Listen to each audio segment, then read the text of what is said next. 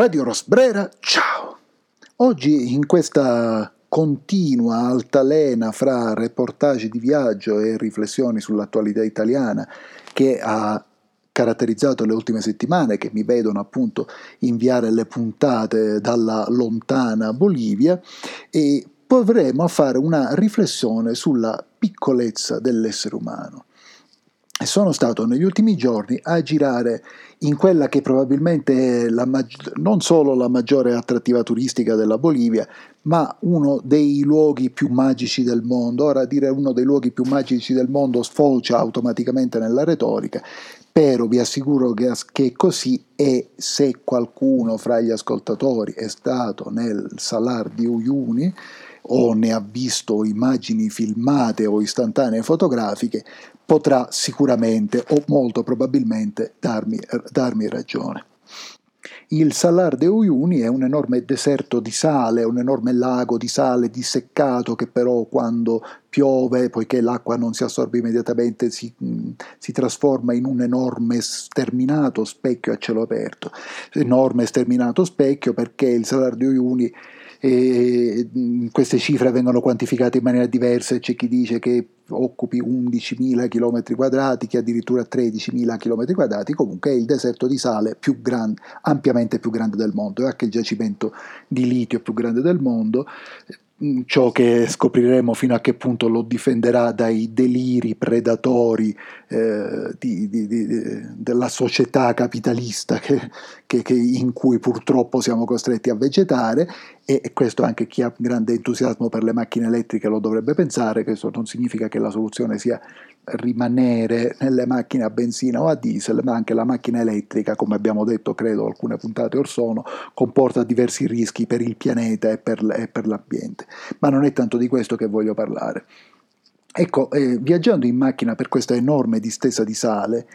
si ha davvero la sensazione utilissima, perfino educativa, della piccolezza dell'essere umano. In realtà la piccolezza dell'essere umano in questo pianeta così piccolo, in questo piccolo sistema solare, in, eh, in un universo che probabilmente fa parte di altri universi o di multiversi, come si dice oggi, e, e, piccolezza sulla quale dovremmo riflettere sempre e piccolezza che in questa dimensione magica, mistica, quasi onirica,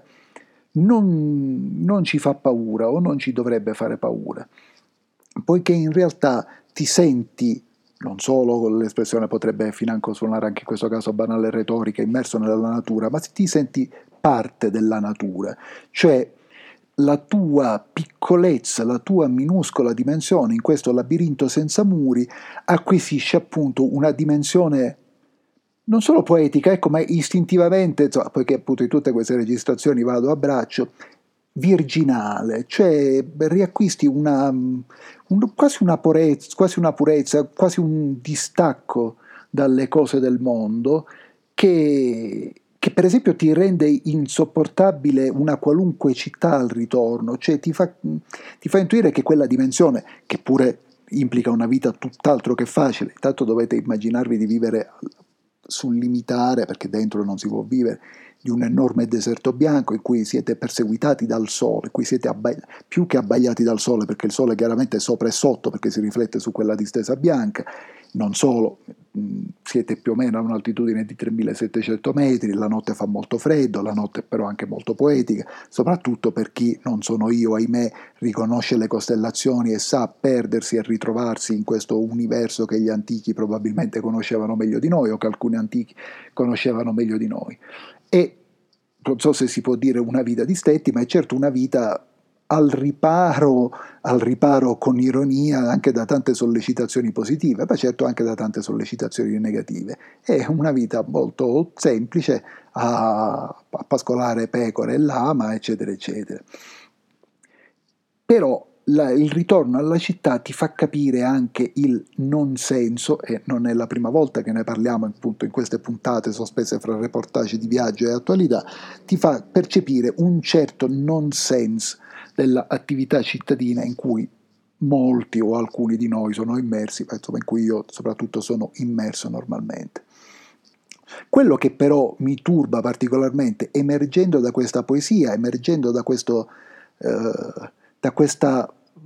vasta estensione blanca, emergendo da tutto ciò che la circonda, lagune silenziose, lagune invece formicolanti di fenicotteri, eh, paesaggi rupestri con enormi monoliti naturali che si stagliano nel cielo quasi davvero cristallino dell'altopiano. Ecco, ma ciò che mi turba di tutto questo è quando poi to- arrivi in posti dove c'è una connessione, vuoi sapere cosa succede in questo infelice paese, l'Italia, sempre più infelice nel, nel mondo, già infelice per i cazzi suoi, e, e, e ti imbatti nel personaggio del quale per quieto vivere non farò il nome, ma che mi sembra uno dei più interessanti eh, delle,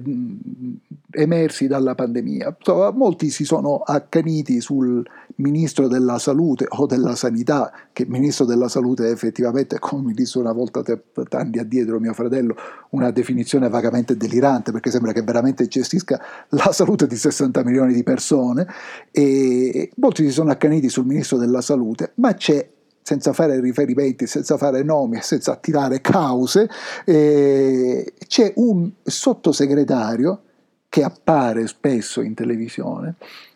e che è uno dei personaggi salienti di, di, questa, di, questa, pandemia. Ecco, se ricordo bene, molte puntate fa, sempre a proposito della Bolivia, avevamo fatto riferimento a questa ehm, presidentessa del Senato, arrivata per caso alla presidenza del Senato, chiamata Eva Copa, e, mh, mm, arrivata per caso alla, pre- alla, presidenza del Senato durante un periodo di trambusto, è un, trambusto è un eufemismo di questo paese, e che ragazza giovane, poco più di 30 anni, aveva saputo gestire egregiamente questa situazione, evitando che, quel, che, che, che tutto precipitasse nel caos e come dire, gettando in parte, insomma, ad altre persone, le basi perché, per cui questo paese tornasse alla normalità. Ecco, il sottosegretario di cui voglio parlare è, è l'opposto. Alle sue prime apparizioni televisive appariva, scusate il gioco di parole, eminentemente un, non so, un prestanome, un passante, uno lì per caso, benché diciamo molto sommariamente conoscitore dei, dei, temi di cui si parlava, però appariva a passare lì per caso, appariva presto no, appariva il qualunque politico messo lì perché, devi, perché c'è i giochi di potere, perché al partito X toccano X posti, al partito Y toccano Y posti.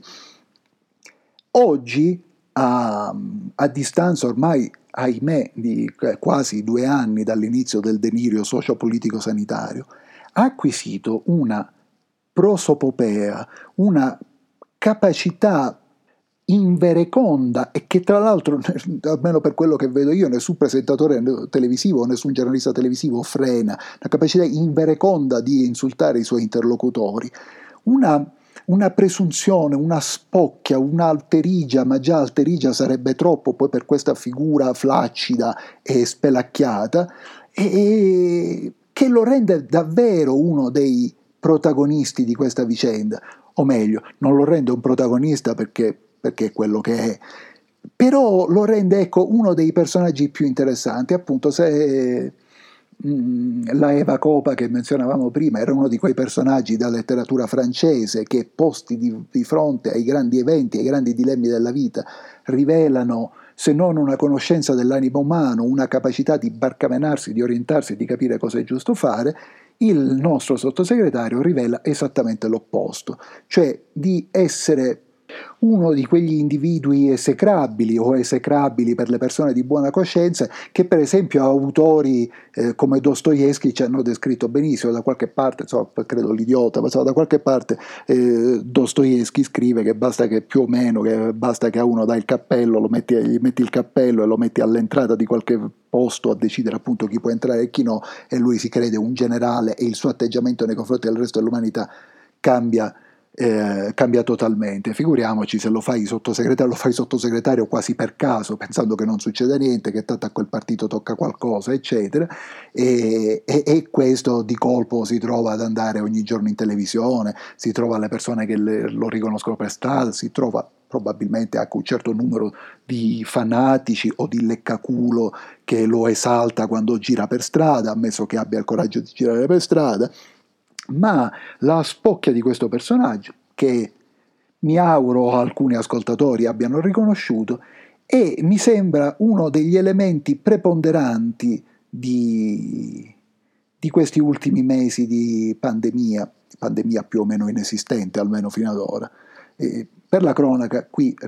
cioè, continuo a barcamenarmi fra reportage di viaggi e attualità, per la cronaca qui, dove ormai non si parla più di questo argomento, in alcune regioni addirittura i contagiati sono due al giorno, quindi, e dove insomma, la campagna vaccinale diciamo, non procede necessariamente a ritmi incalzanti.